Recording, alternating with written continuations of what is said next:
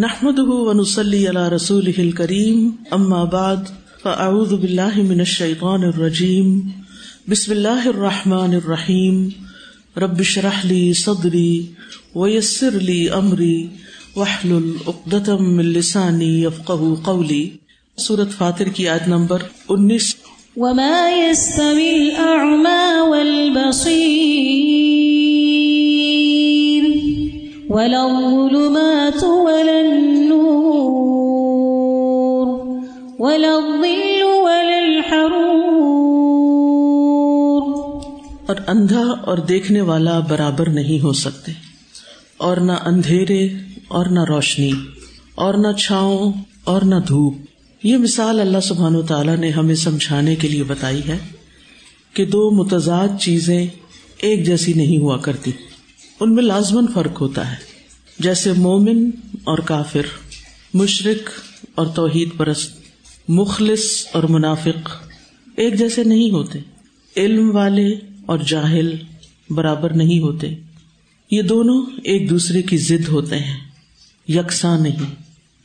اسی طرح جیسے بینا اور نابینا ایک جیسے نہیں ہوتے یعنی دیکھنے والے اور نہ دیکھنے والے۔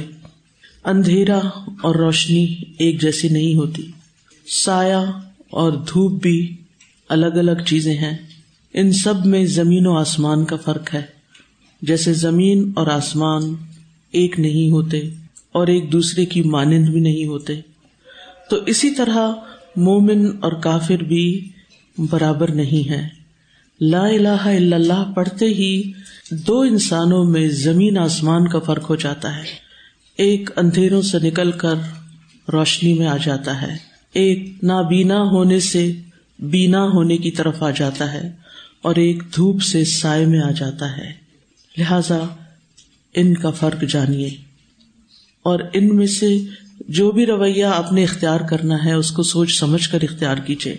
کیونکہ وما یس طول آما ول بصیر آما اور بصیر ایک جیسے نہیں ہے آما کا لفظ عامی صفت مشبہ کا سیگا ہے۔ وہ شخص جو راستہ نہ دیکھ سکتا ہو، جاہل کے لیے بھی یہ لفظ استعمال ہوتا ہے اور بصیر دیکھنے والے کے لیے اور علم والے کے لیے استعمال ہوتا ہے۔ جیسے کل ہم نے فک القلوب میں پڑھا تھا ان لا تعمل ابسار ولا کن تامل قلوب الطیف الصدور۔ کہ ایک بصارت ہوتی ہے اور ایک بصیرت ہوتی ہے۔ تو یہاں پر آپ دیکھیے کہ آما کا لفظ بصیر کے اپوزٹ ہے۔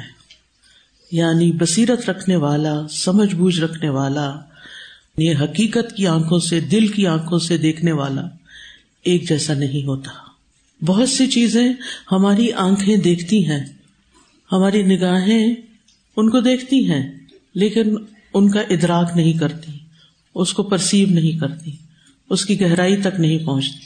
اس کے اصل مقصد اور حقیقت کو نہیں سمجھتے۔ اب مثال کے طور پر آپ دیکھیے کہ بہت سے سائنٹسٹ ایسے ہیں، بہت سے ایسٹرونٹس ایسے ہیں کہ جنہوں نے زمین پر نہیں، فضاؤں میں جا کر زمین و آسمان کا مشاہدہ کیا ہے، ستاروں اور سیاروں کو قریب سے دیکھا ہے۔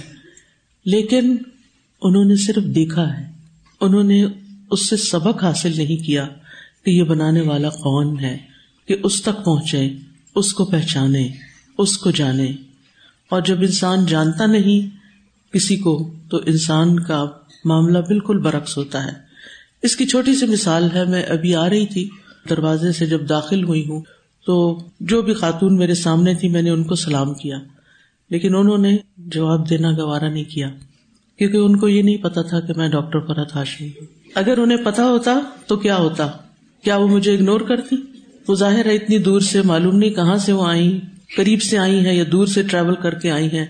وہ آج کی کلاس اٹینڈ کرنے کے لیے آئی ہیں اور ملاقات کرنے کے لیے آئی ہیں۔ لیکن پہچان نہ ہونے کی وجہ سے وہ قریب سے ہوتے ہوئے بھی دور چلی گئی تو بات یہ ہے کہ جب ہم اللہ تعالی کو پہچانتے نہیں ہے نا، چیزوں کی حقیقت کو جانتے نہیں ہے نا، تو پھر ہمارا تعلق بھی ایسا ہی ہوتا ہے۔ صرف واجبی سا۔ صرف دور پار سے، صرف الفاظ کا، صرف خیال کا حقیقی تعلق نہیں ہوتا۔ اور جس چیز کو ہم جتنا زیادہ جانتے ہیں، اس کی ہمارے دل میں اتنی ہی زیادہ قدر ہو جاتی ہے۔ ہمیں اس چیز سے اتنی ہی زیادہ محبت ہو جاتی ہے۔ ہمیں اس چیز کا اتنا ہی پھر فائدہ نظر آتا ہے۔ تو جو لوگ اللہ تعالی کو نہیں جانتے، جو اللہ کے کلام کو نہیں جانتے جو رسول اللہ صلی اللہ علیہ وسلم کو نہیں جانتے، جو آپ کو بحثیت رسول نہیں پہچانتے، وہ ایک بہت بڑی نعمت سے محروم ہے وہ ان کی قدر کرنا بھی نہیں جانتے، وہ پھر ان پر ایمان لانا بھی نہیں جانتے۔ ہمیں بھی سوچنا چاہیے کہ ہمارا ایمان کیسا ایمان ہے۔ کیا یہ علم پر مبنی ہے، معرفت پر مبنی ہے، یا صرف کانو سنی بات تھی جو ہم نے بھی دوہرا دی؟ کہ ماں باپ نے بچپن میں ہمیں لا الہ الا اللہ سکھایا اور ہم نے پڑھ لیا اور اس کے بعد دنیا بھر کی کتابیں پڑھ ڈالی اور اپنے آپ کو عالم سمجھنے لگے، ڈگری ہولڈر سمجھنے لگے۔ اور ایسے بہت سارے لوگ ہیں کہ جن کے پاس بڑی بڑی ڈگریاں ہیں۔ بہت کچھ پڑھا ہوا ہے انہوں نے۔ دنیا کے بارے میں بہت کچھ جانتے ہیں۔ ذالی کا مبلغ من العلم، یہی دنیا ان کے علم کا سر چشمہ ہے۔ وہ انل آخرتی ہم غافلون۔ لیکن وہ اپنی زندگی کا مقصد نہیں سمجھتے۔ آخرت سے بالکل غافل ہیں۔ آخرت کی طرف کوئی توجہ نہیں۔ اس کے لیے کوئی پلاننگ نہیں۔ اس کے لیے کوئی عمل کی سوچ نہیں۔ کچھ بھی نہیں۔ ہم سب اپنے بارے میں سوچیں۔ ہم اپنے آپ کو علم کے کس درجے پر پاتے ہیں؟ اللہ کی پہچان کے کس درجے پر پاتے ہیں؟ اور کسی کی بھی پہچان یا تو اس کو دیکھ کر کسی حد تک ہوتی یا پھر اس کے کلام کے ذریعے۔ اللہ سبحان و تعالیٰ کو اگر آپ نے پہچاننا ہے تو اس کے کلام میں خوب غور و فکر کرے تدبر کرے اور پھر کائنات میں اس نے جو کچھ بنایا ہے، اس میں غور و فکر کرے اور اگر آپ صحیح معنوں میں غور و فکر کریں گے کہ یہ سب کچھ خود نہیں بنا، اللہ نے بنایا ہے، تو آپ کے دل سے یہ پکار اٹھے گی، ربنا ما خلق تحاظ باطلا۔ اے اللہ، آپ نے یہ سب کچھ بیکار نہیں بنایا، کیونکہ اللہ سبحان تعالیٰ کوئی کام یوں ہی فضول میں نہیں کرتا۔ اس کے ہر کام میں بہت بڑی حکمت اور بہت بڑا راز چھپا ہوا ہوتا ہے۔ ماں خلق تحازہ باطلا سبحان کا تو پاک ہے۔ تو پاک ہے کہ ایسا کوئی کام کرے کہ جس کے پیچھے کوئی مقصد نہ ہو، جس کی کوئی حکمت نہ ہو۔ فقنا ادا بنار ہم تیرا حق ادا نہیں کر سکتے، تیری عبادت کا حق ادا نہیں کر سکتے۔ ہم ساری زندگی بھی سجدے میں پڑے رہے، تو ہم تیری کسی ایک نعمت کا بھی شکر ادا نہیں کر سکتے۔ لیکن اگر تو ہمیں بخش دے، تو یہ تیری رحمت ہوگی۔ فقنا ادا بنار عقل مند لوگوں کا یہی ایک ہم و غم ہوتا ہے کہ وہ اس دنیا سے اس حال میں جائیں کہ وہ اس آگ سے بچ جائیں۔ کیونکہ فمن النار و ادخل الجنت فقط فاز۔ جو آگ سے بچا لیا گیا اور جنت میں داخل کر دیا گیا، وہی کامیاب ہوا۔ یہ ہے اصل کامیابی۔ اور باقی دنیا کی کامیابی یہ متا الغرور ہے۔ دھوکے کا سامان ہے۔ وقتی طور پر کچھ چیزیں جو ہمارے دل کو پسند آتی ہیں، ہمیں مل جاتی ہیں تو ہم بہت ایکسائٹیڈ ہو جاتے ہیں، بہت خوش ہو جاتے ہیں۔ لیکن وہ ایکسائٹمنٹ کتنی دیر کے لیے رہتی ہے اور وہ خوشی کب تک رہتی ہے؟ حقیقی خوشی تو اس وقت حاصل ہوگی جب ہم اپنے رب کو دیکھیں گے۔ لیکن اس دیکھنے کی ایک قیمت ہے۔ اس کے لیے اپنے آپ کو تیار کرنا چاہیے اور اس طریقے پہ زندگی بسر کرنی چاہیے جو رب کی رضا کے مطابق ہو، جو اس کے اس کلام کے مطابق ہو۔ تو بہرحال، وما یستول احما ول بصیر اندھا اور دیکھنے والا برابر نہیں ہوتے یعنی بظاہر چیزوں کو دیکھنے کے اعتبار سے۔ لیکن بعض اوقات جن لوگوں کی بینائی نہیں بھی ہوتی، ان کی بصیرت اتنی زیادہ ہوتی ہے، ان کی دل کی آنکھیں اتنی کھلی بھی ہوتی ہیں کہ وہ دیکھنے والوں سے بھی زیادہ حقیقت کو سمجھنے والے ہوتے ہیں۔ جن میں سے ایک مثال جو ایک مشہور عالم ہے عبداللہ بن عبد العزیز بن باز، وہ نابینا تھے، لیکن بہت بڑے عالم تھے۔ ان کے بے شمار فتوا ہیں کہ بار علماء میں سے تھے۔ تو یہ اللہ کی دین ہے جس کو دے، جس کو عطا کرے۔ لیکن وہ کس کو دیتا ہے جو لینے والا ہو؟ ہم کتنے لینے والے ہیں؟ ہمیں اپنے بارے میں غور کرنا چاہیے۔ سورت ہود میں بھی آتا ہے مسل الفریقین کل آما ول اسم ول بصیر و سمیع یستویانی افلا تذکرون مثال ان دو گروہوں کی ایسے ہے، جیسے اندھا اور بہرا، اور دیکھنے اور سننے والا، کیا یہ دونوں مثال میں برابر ہو سکتے ہیں؟ کیا پھر بھی تم نصیحت نہیں پکڑتے؟ یعنی برابر نہیں ہو سکتے۔ ولا ظلمات ول نور اور نہ اندھیرے اور نور۔ کفر کے اندھیرے شرک کے اندھیرے، جہالت کے اندھیرے، غفلت کے اندھیرے، گناہوں کے اندھیرے، اور اس کے برعکس جو چیزیں ہیں، وہ سب نور ہے روشنی ہے ایمان ہو تقوا ہو، توحید ہو، علم ہو، اللہ تعالیٰ کی معرفت ہو، اللہ تعالیٰ کی اطاعت ہو، اللہ تعالیٰ کی کتاب ہو، جس کو نور کہا گیا ہے۔ یہ سب ایک جیسے نہیں ہوتے۔ یعنی ایمان، علم کے ساتھ زندگی بسر کرنا اور ایمان کے بغیر یا ناقص ایمان کے ساتھ یا کمزور ایمان کے ساتھ زندگی بسر کرنا اور غفلت کا شکار رہنا، یہ دونوں زندگیاں ایک جیسی نہیں ہوتی۔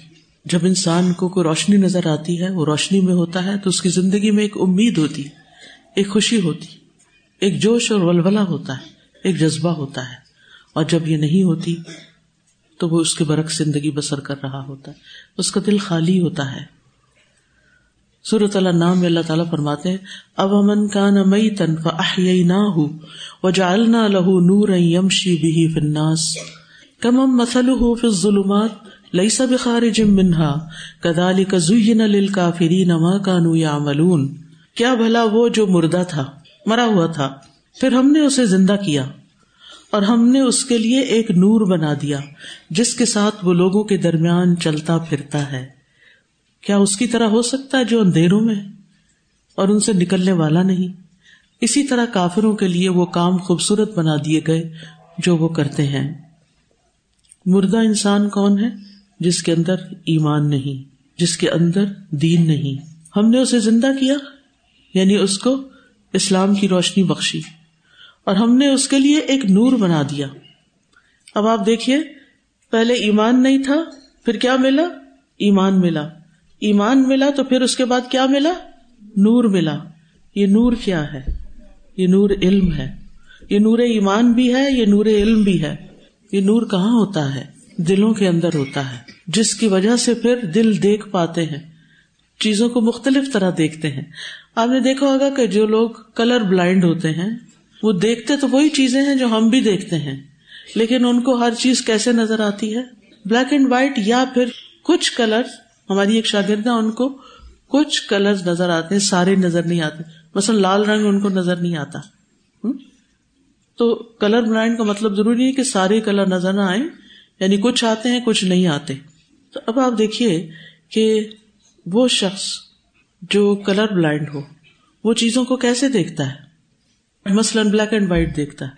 یا اگر اس کو لال رنگ نظر نہیں آتا تو وہ لال رنگ کو بھی کالا ہی دیکھتا ہے۔ لہذا اس کا چیزوں کو دیکھنے کا پرسپیکٹو بالکل فرق ہوگا۔ وہ ان کو اور طرح دیکھ رہا ہوگا۔ اور ایک شخص جو اچھی طرح سارے کلر دیکھ سکتا ہے، وہ چیزوں کو اور رنگ سے دیکھے گا۔ مثلاً آپ کے سامنے گلاب کا پھول اور آپ اس کو کالا دیکھ رہے ہو، تو آپ کو وہ خوشی تو نہیں ہوگی کہ جو گلاب کو اس کے اصلی رنگ میں دیکھنے سے ہوتی ہے؟ تو آپ کی فیلنگ ہی کچھ اور ہوگی، آپ کی سوچ ہی کچھ اور ہوگی، آپ کا رویہ ہی کچھ اور ہوگا۔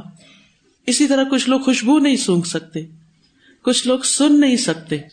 کیا ان کی زندگیاں اور سننے والوں کی زندگیاں فرق نہیں؟ فرق ہے نا؟ دیکھنے والوں، نہ دیکھنے والوں کی فرق ہے نا؟ بالکل اسی طرح جس کو ایمان کا نور یا روشنی ہی نہیں ملی، جس کو قرآن کی روشنی ہی نہیں ملی، جس کو اللہ کی پہچان کی روشنی ہی نہیں ملی، وہ اس دنیا کو کسی اور ہی رنگ میں دیکھتا ہے۔ وہ دنیا کے بارے میں کوئی اور نظریہ رکھتا ہے، وہ آخرت کے بارے میں کچھ اور سوچ رکھتا ہے۔ اس کو اس دنیا کے پار کچھ نظر نہیں آتا، لیکن جس کو ایمان ملا ہو، آخرت پر ایمان ملا ہو، وہ صرف اس دنیا تک کو نہیں دیکھتا، وہ اس دنیا کے پار دیکھتا ہے۔ اس کو عہد سے جنت کی خوشبو آتی ہے۔ اس کو دنیا میں رہتے ہوئے جنت نظر آتی ہے۔ اور وہ دنیا سے دوڑتے دوڑتے اللہ کے راستے میں جہاد کرتے ہوئے اس کے پار نکل جاتا ہے، کیونکہ اس کو منزل کہیں اور نظر آ رہی ہے۔ اس کے لیے زندگی کا مفہوم کچھ اور ہے۔ ہم جو آخرت کو مانتے ہیں، ہمارے نزدیک زندگی صرف یہ دنیا کی زندگی نہیں ہے۔ یہ تو صرف ایک ٹرانزٹ پیریڈ ہے۔ ہمارے نزدیک زندگی کب شروع ہوگی؟ جو آخرت کی زندگی ہے جو ہمیشہ کی زندگی ہے۔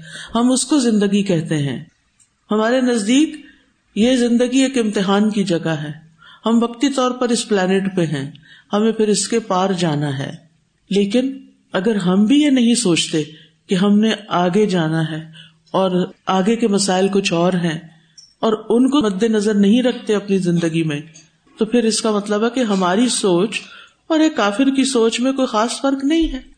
اسی طرح قرآن پڑھنے کے بعد بھی اگر آپ دنیا کی محبت میں ایسے ہی مبتلا ہیں جو نہ پڑھنے والا جیسا مبتلا ہوتا ہے، اس کا مطلب ہے کہ قرآن آپ کے حلق سے نیچے نہیں اترا۔ آپ نے اس کو سمجھا نہیں ہے۔ کیونکہ آپ اس کے لیے کوئی تیاری نہیں کر رہے۔ کیونکہ قرآن کا تو ایک بڑا حصہ آخرت سے متعلق ہے۔ آپ تو اپنی زندگی کے لیے کچھ تیاری نہیں کر رہے۔ آپ کے سارے غم، سارے پریشانیاں، سب کچھ صرف اس دنیا کی حد تک ہے۔ تو بات یہ ہے کہ جس کو اللہ ایمان دے دیتا ہے، پھر علم دے دیتا ہے اور اس کا نور عطا کر دیتا ہے۔